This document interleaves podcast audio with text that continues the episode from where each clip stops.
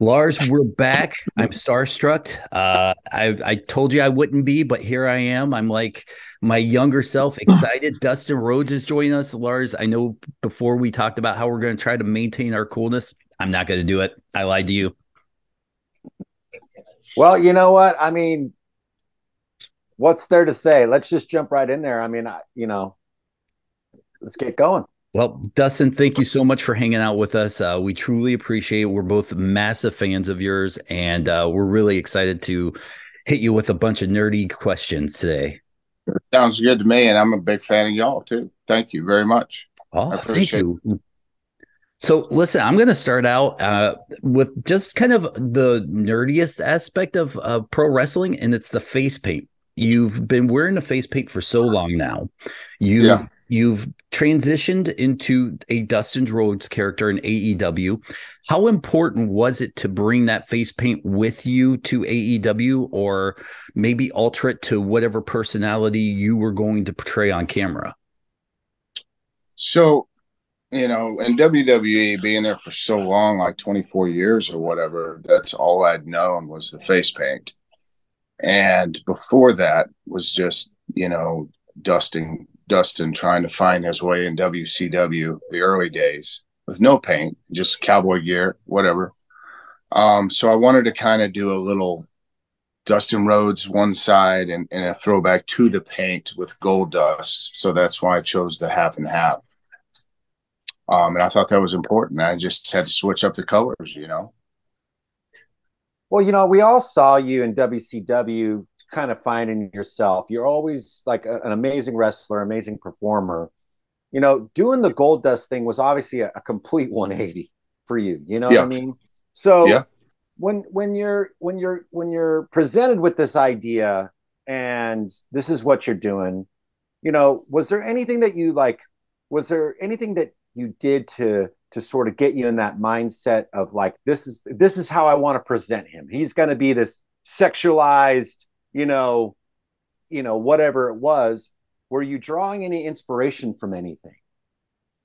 Uh, not really. I was so young, you know, and you know, being presented with this character, it um, it had to kind of grow on me, right? I, I was scared to do certain things, and and you know, for me personally, and what I've learned over the years is people that are trying to create something new character wise in the pro wrestling industry have to want to step out of their comfort zone. And when you step out of your comfort zone, that's usually where the magic happens. Even though it's so uncomfortable, you just don't think you could do it. That's where the magic happens. And it took me a good six months, you know, with this character, knowing he's an androgynous character, complete opposite from what I broke into the business with as Dusty Sun and all this and that. And I was looking for a way to just kind of make uh, my name on my own, right? With with this character, and Vince gave me full reins. He, you know, he didn't have anything negative to say to me ever, man. He just let me play with it and tweak it and get it to where it needed to be. And it took like six, seven months, right? Because I wasn't getting the reaction that I wanted to get at the beginning of learning how to be a heel for the first time. And I'm painted in this just outrageous this hmm. this presentation of a character that you know the world is seeing for the first time way before its time yes yes. was scared to step over the line right? And when i did that they responded like crazy. And it was that easy. And it was just me stepping over into the unknown that made this thing work. And then once i did that i'm like okay that wasn't so bad. I can do this now. I can play this character. I can play this movie part. Um, and did it. We ran with it, and you know, the over the years, the the character evolved so so much, and we did so many great things with it. And now the character Goldust is just this gay icon in, in the world of pro wrestling, right? So it's like I made a pretty good name for myself there with with the character, and did it and did it justice and did it well. And I thought leaving there and coming back into my full circle, one last ride, which has been my thing, is, you know, how can I take this to the next level and utilize, you know, the, the paint and the old natural Dustin Rhodes character. And you know, right now, I would I would definitely say I'm having probably, and they're few and far between, but I'm having probably the best matches I've ever had in my career, and it's it's fun. It got fun again. I found my passion again because sometimes we get a little complacent up there when you're not being utilized or whatever, and you don't understand why, and you just want to be pushed to the moon. But it's it's not always about me or anybody else for that matter and it's a it's a patience game and it took me a little long it took took me a, long time to figure that out and now that i have that's what i can share with the youngins and the young kids today they're really chomping at the bit and they're frustrated and they don't understand why they're not getting pushed to the moon and they might be the best damn workers on the planet there's just not enough time on a television show to put you all in at once and it is what it is and tony does his best with putting the people on and getting them, you know, some television recognition. It's just it's, it's changed dramatically over the years. Well, one of the things I, I'm sorry to cut off Dennis, but I, something that you said to me was super interesting. How you talked about how the gold Goldust character, which was was ahead of its time, and the reason why I identified with it is because it was so, it was on ten, right? When did you have that moment doing the character where you was like, where you were like first of all made the real, realization like shit this is ahead of its time and uh, i'm doing something now that uh, maybe you didn't realize at the time but maybe i'm doing something now that's going to be looked at looked back as it being ahead of its time if that makes sense. Yep. So it happened in madison square garden and it happened in 1996 i think. And I was wrestling Savio Vega, and we've been doing uh, you know house show loops for weeks and I think months, and just getting my bearings, trying to figure out the heel work and, and the character and stuff like that. And every night he would want me to do a certain thing, and I would say, "No, I can't. I just can't do that," because I was scared. I was scared to cross the line. Mm-hmm. And this is back when Vince used to go to the the house shows and just be a fan at the curtain and watch the shows and see who was getting reactions, see who was getting the responses from the crowd and things like that. Um, and he was there, and I was like, "Oh God, Savio!" And we're in the garden. I mean, this is the Mecca, Puerto Rico. He's Puerto Rican. You know, the the Puerto Rican population in New York is like very high. And 1996, it's crazy. And you know, it was as simple as, "Okay, I'm going to do this tonight." And so I go out there and yeah, I'm scared to death. And we get to the point of the match where I'm going to do this thing, which is basically just go behind him and rub up and down his chest. He turns around and he charges me, and I just bail out of the ring. That simple. But the rubbing up the chest part is what really pissed off the fans. Oh, yeah. And I was scared to death of that, right? Because I, I don't want to portray this, I don't know, this something that I'm not but that's show business that's that's that's what brings out characters and makes them really really good or really really shitty and as soon as i heard that response from the new york crowd and they're ruthless it was like holy shit. I just tapped into something that i thought i couldn't do. And i stepped over the line. It worked. And i'm just looking and they're they're yelling every kind of a obscene thing to me possible throwing stuff. And they had to make an announcement.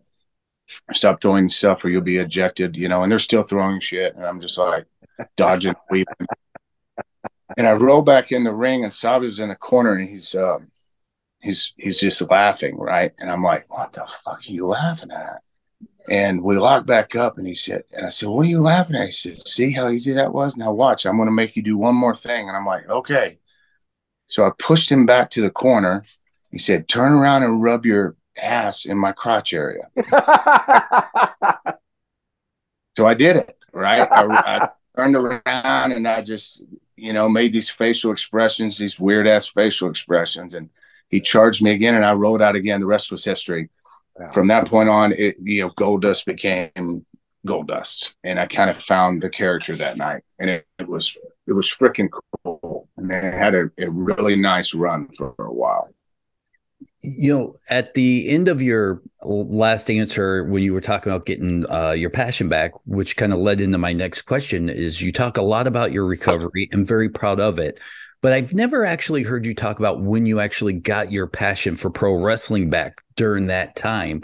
Do you kind of have that I, I miss the industry moment during your recovery, or was that something that maybe didn't leave or came after? It, it came after because, and you know, I don't want to go like too too in depth on it because yeah, I could talk all day about this, but you know, my recovery had to come first, and of course, in the back of my head, I'm worried about well, how am I going to survive? You know, when they tell me I can't go get a job, I can't do this, the recovery comes first, and it really did. And and my wife, she basically took the reins, and she supported us while I was getting better. And it took a couple years of me going to meetings every night and just trying to get my shit together and not thinking about the wrestling industry, just thinking about the things that I needed to patch up in my life and, and fix and get to that next level of where it needed to be, you know, and then being rehired by WWE um, and starting to kind of get into it again, scared to death that I could not do this without some kind of altering substance in my body, scared to death. I was, was like, am I going to be able to have this a good match without something in my body? And I did, and was like, okay, that wasn't so bad. And you know, then you go on and you go on and you go on, and then you know, like so many before me, you just lose sight of having to be patient about things. You know, you don't see an end in sight. And I finally just had enough, and it was time for me to go. And uh, out of WWE and into a match with my brother at you know the first double or nothing. And that moment that night is where i found my passion again. Scared pretty pretty nervous about it you know because i had not worked for about six months and he's young. Everybody's so much faster and quicker. You know, i'm older you know and and but Cody's a lot like me with his style of telling a story and you know just taking your time and letting things uh, kind of gradually what's the word for it uh, organically kind of just present itself to the people in a story story setting. And the story was there because we'd wanted a match for so many years and i told people about it. You know i was pissed. I wanted this match. And i was told it was not good enough to be on the card at WrestleMania. And I'm just like, man. And we proved them wrong. But that night I found my passion again. And you know, it's it's dad's death. It's it's a lot of a lot of contributors. You know, it's my sobriety. It, it was all the things that the bad times that I had had that kind of knocked me down a peg. And, you know, I had to find it again. And I have and it's good. I've kind of slowly gained my life back since 2008, and you know we're going on. Uh, next month is will be 15 years clean and sober, so it's, and I I don't I don't want to go back there, you know, because that was all dangerous. I mean, this devil's right here on my shoulder, and all I got to do is turn around and go for a walk with him, and I'll be right back, or worse, in jail, some institution, or dead. And I don't want that you know, because I can't just have one beer or one pill or anything else. So I got to stay away from it all. And, you know, you find an, a new addiction in like the gym. And I'm not a bodybuilder, but I go to the gym because it keeps my mind right. I need to keep moving. And that's where the whole thing, uh, Keep Stepping, came in because my dad would call me every single day after rehab. And he would say those words. So now I say it constantly. And it just helps me get through the you know the one day one minute sometimes at a time and know that it's okay. If i have a bad day i'm doing it just fine right now. So and you know. Yes i do understand uh 30 years in may. So um Fuck yeah. it's it's an interesting thing that we're talking about because i don't normally don't really you know i i, I practice the anonymous side. But yeah finding, you know, I think for us as performers, and I wanted to get your opinion on this uh, because, you know, there's a few wrestlers left that are doing it that are able to tell these stories and they have a certain level of grit, right? And I think that the newer generation, you know, it, it's not that I don't think that they have it. I just think it's a different kind, right? So, in your perception of modern day wrestling, and you said it's a lot quicker, and and you know maybe less on the storytelling side. It's more, it's more spots and ooh, big ooh ahs. Maybe I don't know what your opinion is, but yeah, do you, do you feel that today's modern wrestling is something that's going to be able to carry it on for the next decade, the next couple decades. Because like it's kind of like where do we go from here? So with AEW specifically, we have all kinds of styles, right? And I'm a storyteller side. I will tell a story in five minutes if I have to and do my best story that I possibly can in the time allotted. You know, it's hard when you're given uh, just a small amount of time, but that's the nature of television. Now, yeah, I mean, there are fans that like the high flying stuff and stuff like that, right? And all the flips and things like that. And every once in a while, I'll do something stupid and crazy. But I think it adds to my, hey, man, this guy's 53 years old. How is he doing that? And that keeps me going just a little bit more. So I throw in some of those stuff with my storytelling. And I always say this to the new, the, the the newer generation of kids is without the old school of thinking and ways and the basics and how we did it back in the day and how they did it before me, dad's era and all that stuff, there is no new school. You, you just can't jump into the new school without some kind, some form of storytelling and what, what brought you into the business. Right. So I think there's a place for storytelling. And me personally, I think a long storytelling really pays off in the end. You know, you have a few week storylines that are just two or three or, or a month, and that's fine. But I'm into the longer kind of storylines, and those are few and far between for me anymore. And that's okay because I'm coming up on the end of my career. So it's, I'm just kind of having fun now. But to watch these kids go out there, I think the business is great, but it has grown so much. And I remember Vince McMahon always saying this to me, and he said this to me more than once. It was, look, the business is going to change.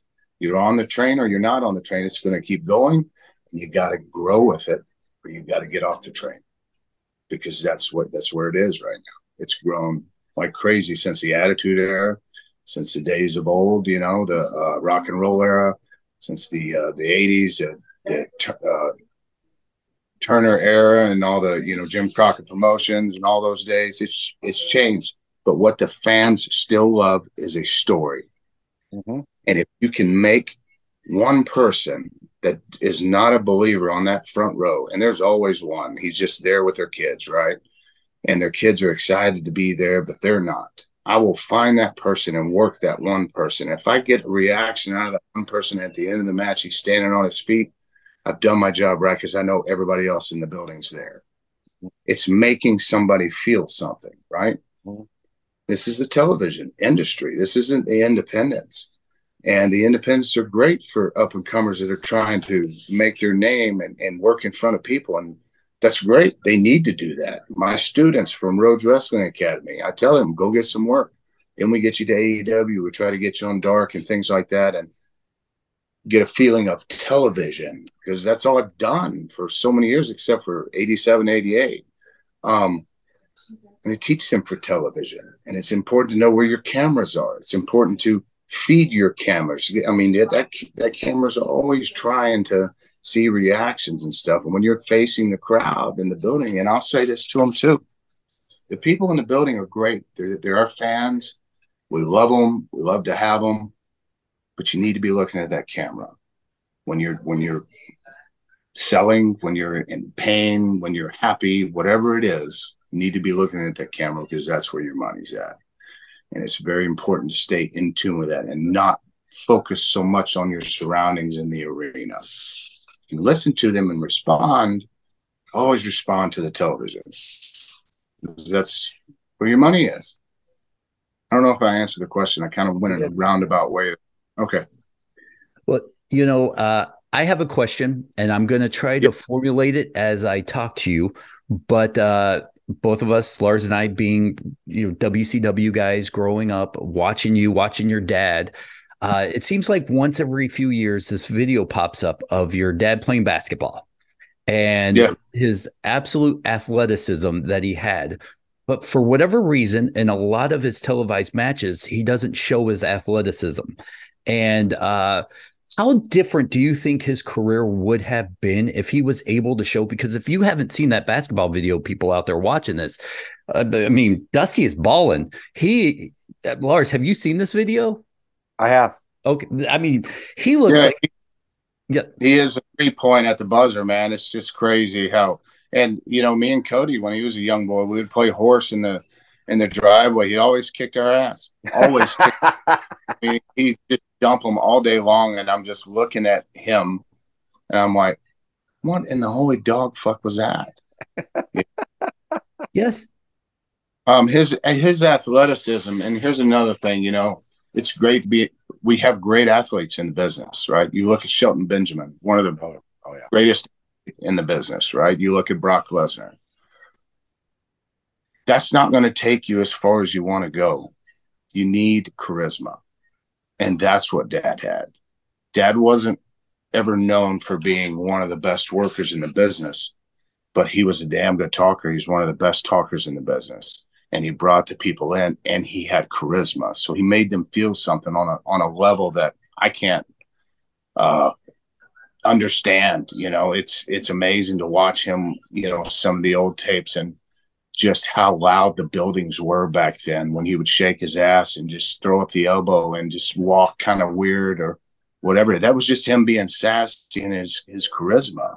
And if you don't have charisma in the wrestling industry, you're dead in the water. And I'm sure for Lars, if you don't have charisma on stage playing or singing or, or you know music and dancing around and doing all that things, I would think it's probably th- the same there too, unless they just love the fucking song, right? And well, you need you, need, you, def- you need that connection, like you're talking about. You need that connection.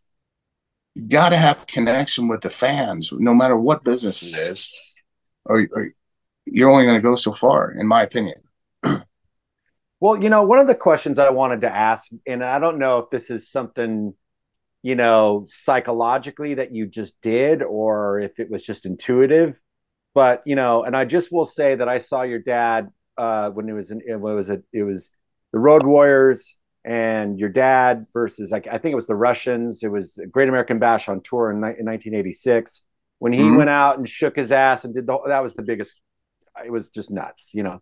Um, and then the you know this whole thing. Well, anyways, every time, and especially in the early days for you, when there was a beef, like and a legitimate, whether you were in a cage, war games, whatever it was, when that boot came off and you used it as as a weapon on your fist, I always thought to myself, and you did it, and and and I think it was a war games, and you did it very early when you got into the ring, and mm-hmm. I thought to myself, he now he's going to have to wrestle. And I, I, I literally was like, well, where's his shoe? Where's, where's the shoe? Like he's wrestling with one shoe on. And then, then like as I'm going back, because I used to be a tape trader, right? And so I've yeah. the the amount of wrestling that I've consumed in my life, I've probably forgotten more than I remembered. But your dad did the same kind of shit. Take off his cowboy boot, use it, put it on his fist, punch. So was that like a psychological thing that you were trying to do? Were you trying? I mean, was that even were you even cognizant that you were doing that or were you just what was that because and then you got to wrestle the rest of the match with one fucking boot so i'm just wondering like I, if you were like, i think that, that was i think that was with arn and the war games when i took it off and we had a pretty good little uh, rivalry there um, with arn and he's one of my teachers man and he may have suggested it i really don't remember and it could have been just off the cuff but it was like, you know, you just keep going. I wasn't, we weren't high flying and jumping off the ropes and stuff because that cage was pretty low. Uh, right. Uh, the, the, war games cage. So it's just a lot of fighting and hitting the ropes or whatever. So, you know, just being on one boot, it didn't bother me. I didn't think about it. But I think those those instances like that where there's not a DQ, you got to utilize those things. It's like the old bunkhouse matches. You take off right. your boot, use your tape fists, you wrap a chain, and you you know, get the bull rope out under the ring and, you know, things like that, hit them with the cowbell. They pop for those things and they like those things. And, you know, the old Westerns and the old cowboys, you know, uh, kicking the shit out of each other.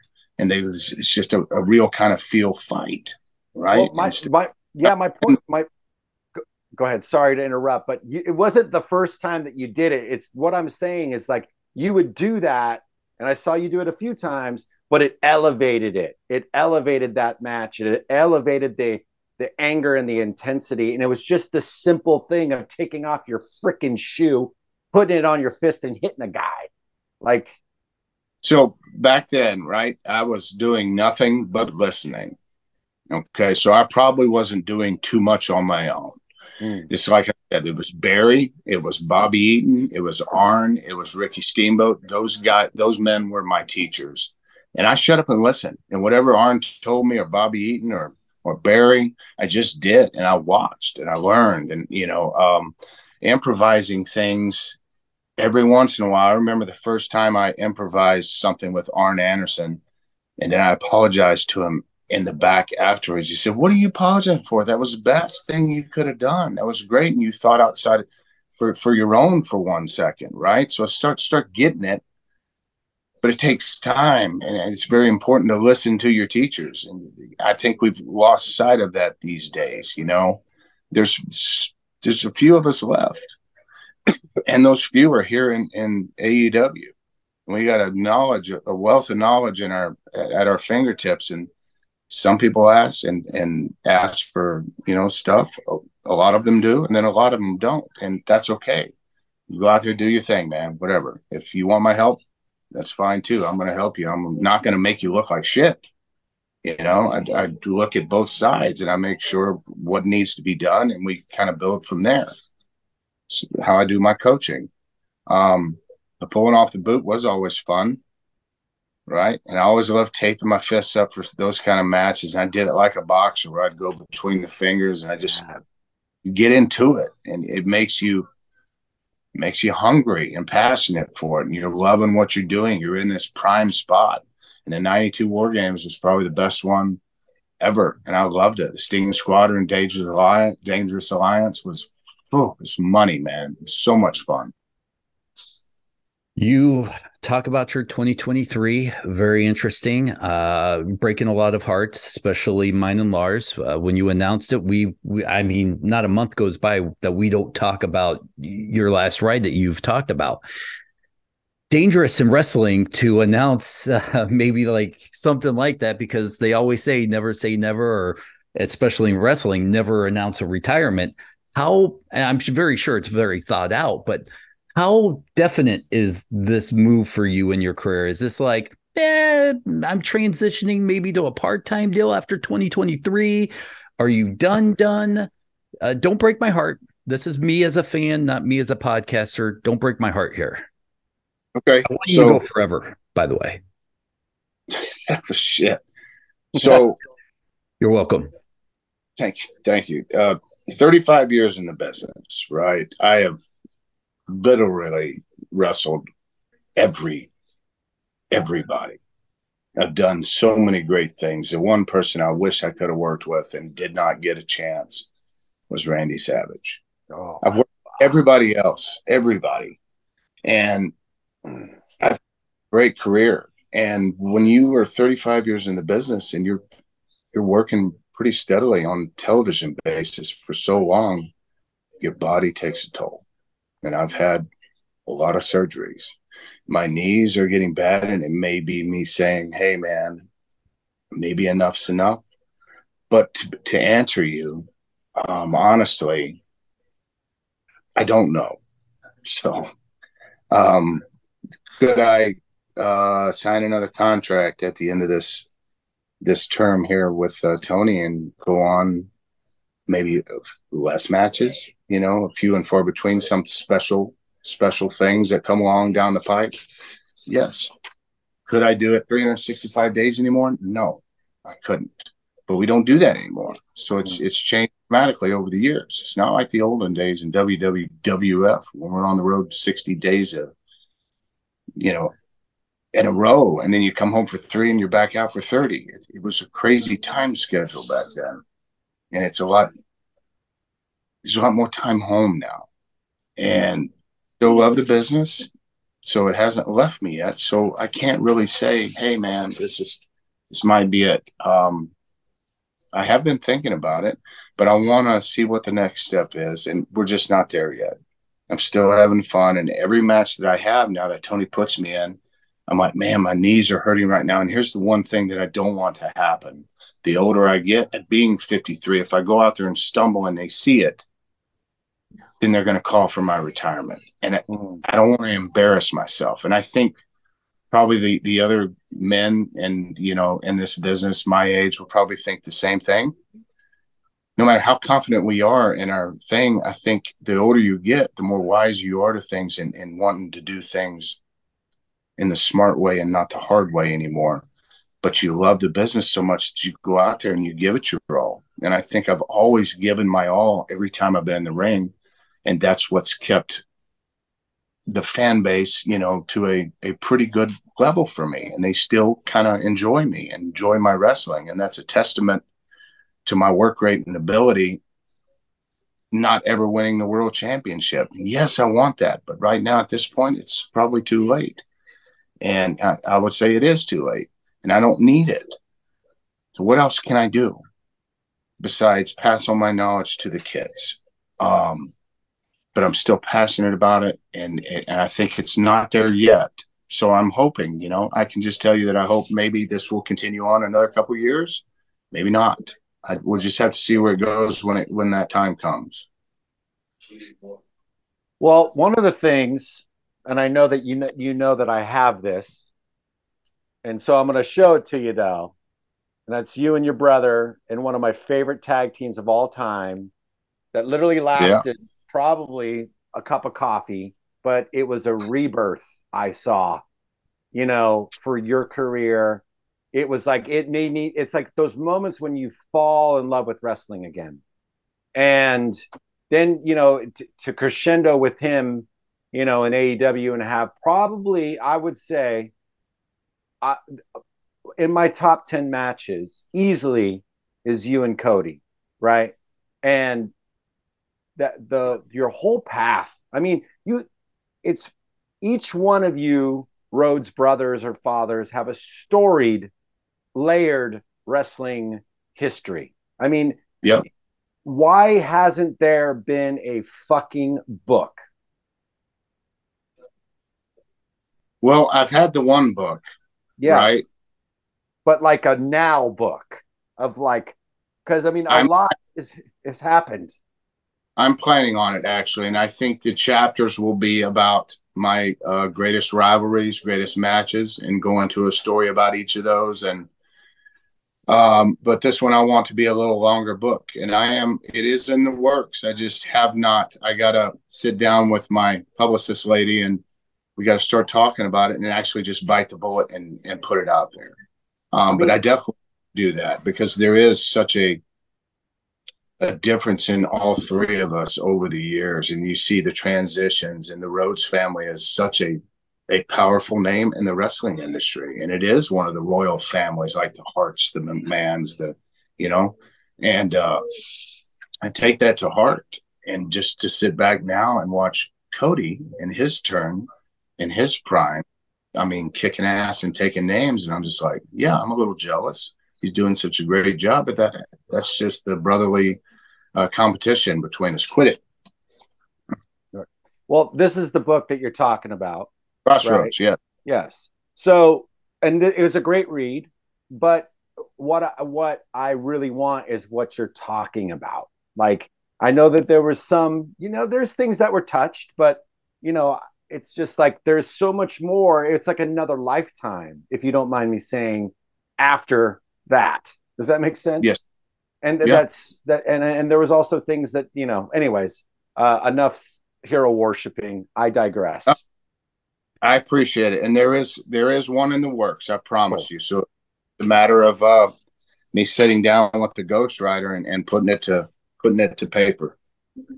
I I'm I, not gonna because I just, you know, I'm people wouldn't be able to understand it. My grammatical errors will be all over the page. I know we could be doing this for nine more hours with you, and you have a grandbaby to get to, and we each have one more question. And yeah, sure. I'm not sure if I have so much of a question as much as an observation that seems like crowds in 2023, when you come out, uh, have this much more different reaction than they've had over your career. Almost like they finally get you, like they get Dustin Rhodes, not the son of Dusty, not you know Cody's brother, but they get Dustin. Is that the feeling you get now when you come out and you hear the pop for yourself? Because it's very uh, like as fans, podcasters, we're very in tune to this kind of stuff. At least I think I am, and I think Lars thinks he is. Maybe I, I don't want to put words in his mouth, but uh, have you noticed that that that pop is different for you now? I think it's a we we all love Dustin pop, right? Uh, Dustin has earned this. We all yeah. love him.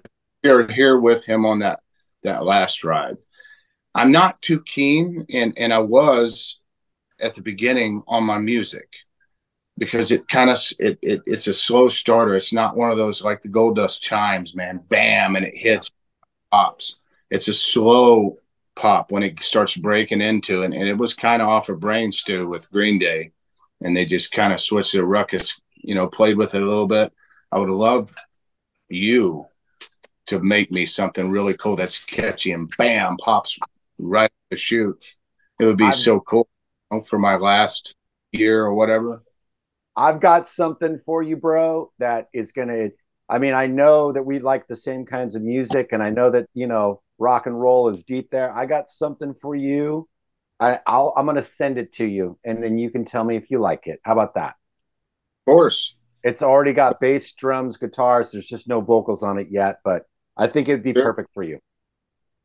That's awesome, man. Um, the fans today, I think, you know, and me being, you know, as old as I am, um, they're still there for me they haven't faltered. And you know, the, the more I'm on TV, the better it is. Uh, you know, and that music is is a slow starter, but then it kicks up, and then when I walk out, they're there. They, it's a slow rise, and I like that. It's not the immediate pop, which I like too.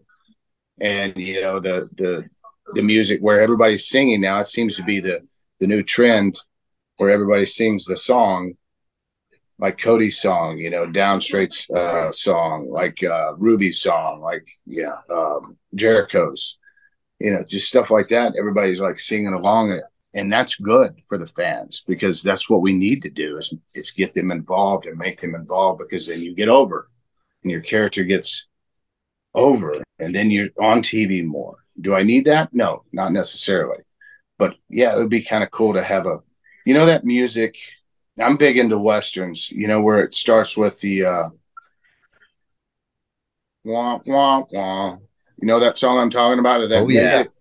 Yes. I don't know if that's something we could do at the beginning because that's kind of cool to me. It's it's different than uh, Adam Page's because right. he's got one that's pretty cool. But I've always wanted to do that little that little whistle right before I came out. You know. Yeah, like the the old spaghetti western Clint Eastwood shit, man. Yeah. We somehow make magic happen a lot on this podcast. you got to tell well, him that he can't change his name to Ruby Riott. Grain and spray painting everybody. well, you know, uh, my last question. I mean, uh, Dustin, I, I seriously, honestly wish I had you for a couple hours because there's so much stuff. But um, you know, I, I started thinking about everything that you've done and still how you've stayed so relevant. And it's like, you know, guys who did these types of gimmicks, you know, starting with you, you know, you basically two careers, Dustin Rhodes, the cowboy kind of baby face, and then Goldust, the androgynous heel. And like we were talking about earlier, the polar opposites. And you think think about guys like uh, Adrian Adonis or Adrian Street or yeah. you know the honky tonk man before he was the honky tonk man and had more of a punk rock thing when in the Memphis and and just just tap it into the to the psyche like the, the those types of things um now as you're sitting here and I know I wanted to I really wanted to talk about you and Swerve because that's some of the best stuff that I've seen in a long time on TV And we're talking about a guy who's probably half your age, right? But there's this Yeah. chemistry between the two of you that was just so undeniable. And uh, you know, and I know that you talked about Macho Man and wishing to get in the ring, but now you got like a guy like Swerve that you've been working with. But the I I, mean, so much to say. The elusive World Heavyweight Championship. The elusive World Heavyweight Championship for Dustin Rhodes. Like, is that a goal? Is that a goal for this last ride? it's always been a goal, right? Whether or not anybody thinks um, I'm good for that spot, that's another issue because I don't really know what's in uh, Tony's brain as far as, man, Dustin needs to be world champion. Do I need it? Absolutely not. Do I want it? Selfishly, yes. Um, how long I would carry it? Probably a week. But just and be the world champion would just really cement my legacy and that would be cool even a tnt title you know um but i've gone so long without it and i've only had these you know mid-card titles like the intercontinental united states and all the tag team championships and things like that. It would be cool. Definitely cool and i would take it. I would take it. Uh that's a lot of pressure. It's a lot of pressure on somebody and mjf is doing a freaking outstanding job. He is he is unbelievable talker, and he can talk just off the cuff all day about you know and just put you down all day. He's amazing at, at the things that come out of his mouth, and those people come along once in a blue moon, and he has it, and he's going to he's going to be like much bigger than he is right now. And there's so many of the kids there right now that are going to be there, and hey man, the world title, you know, there's always the the NWA world title, but you know what? It's lost some of its prestige, in my opinion. Mm. That uh, NWA is not like the old NWA, and it would be cool to have because Cody had it, my dad had it, and if Oh, I had it, first family to ev- all have the the NWA world title, the same belt, Mm. that would be cool. Um, I'm not sure if it's a goal anymore though, because of my age. Uh, I don't know if we can end the podcast on a better note than go get that NWA title for us at least. Yeah, now, now I want to see that. Thanks. Billy Corgan got to pay. I'll start a GoFundMe for that. yeah, shit. fuck that. Yeah. Listen, I'm Uh, selling shit right now. I'm like on eBay right now. Let's get Dustin fucking Rhodes, the NWA belt. I'll pay you. Fuck it. Yeah, that's right. Uh, listen, for everybody at home, the podcast over. We're going to geek out with them a few more minutes off the air. Lars Frederiksen, Dennis Farrell, Dustin Rhodes, thank you so much for hanging out with us. This is dream come true interview for both of us. Thank you guys very much.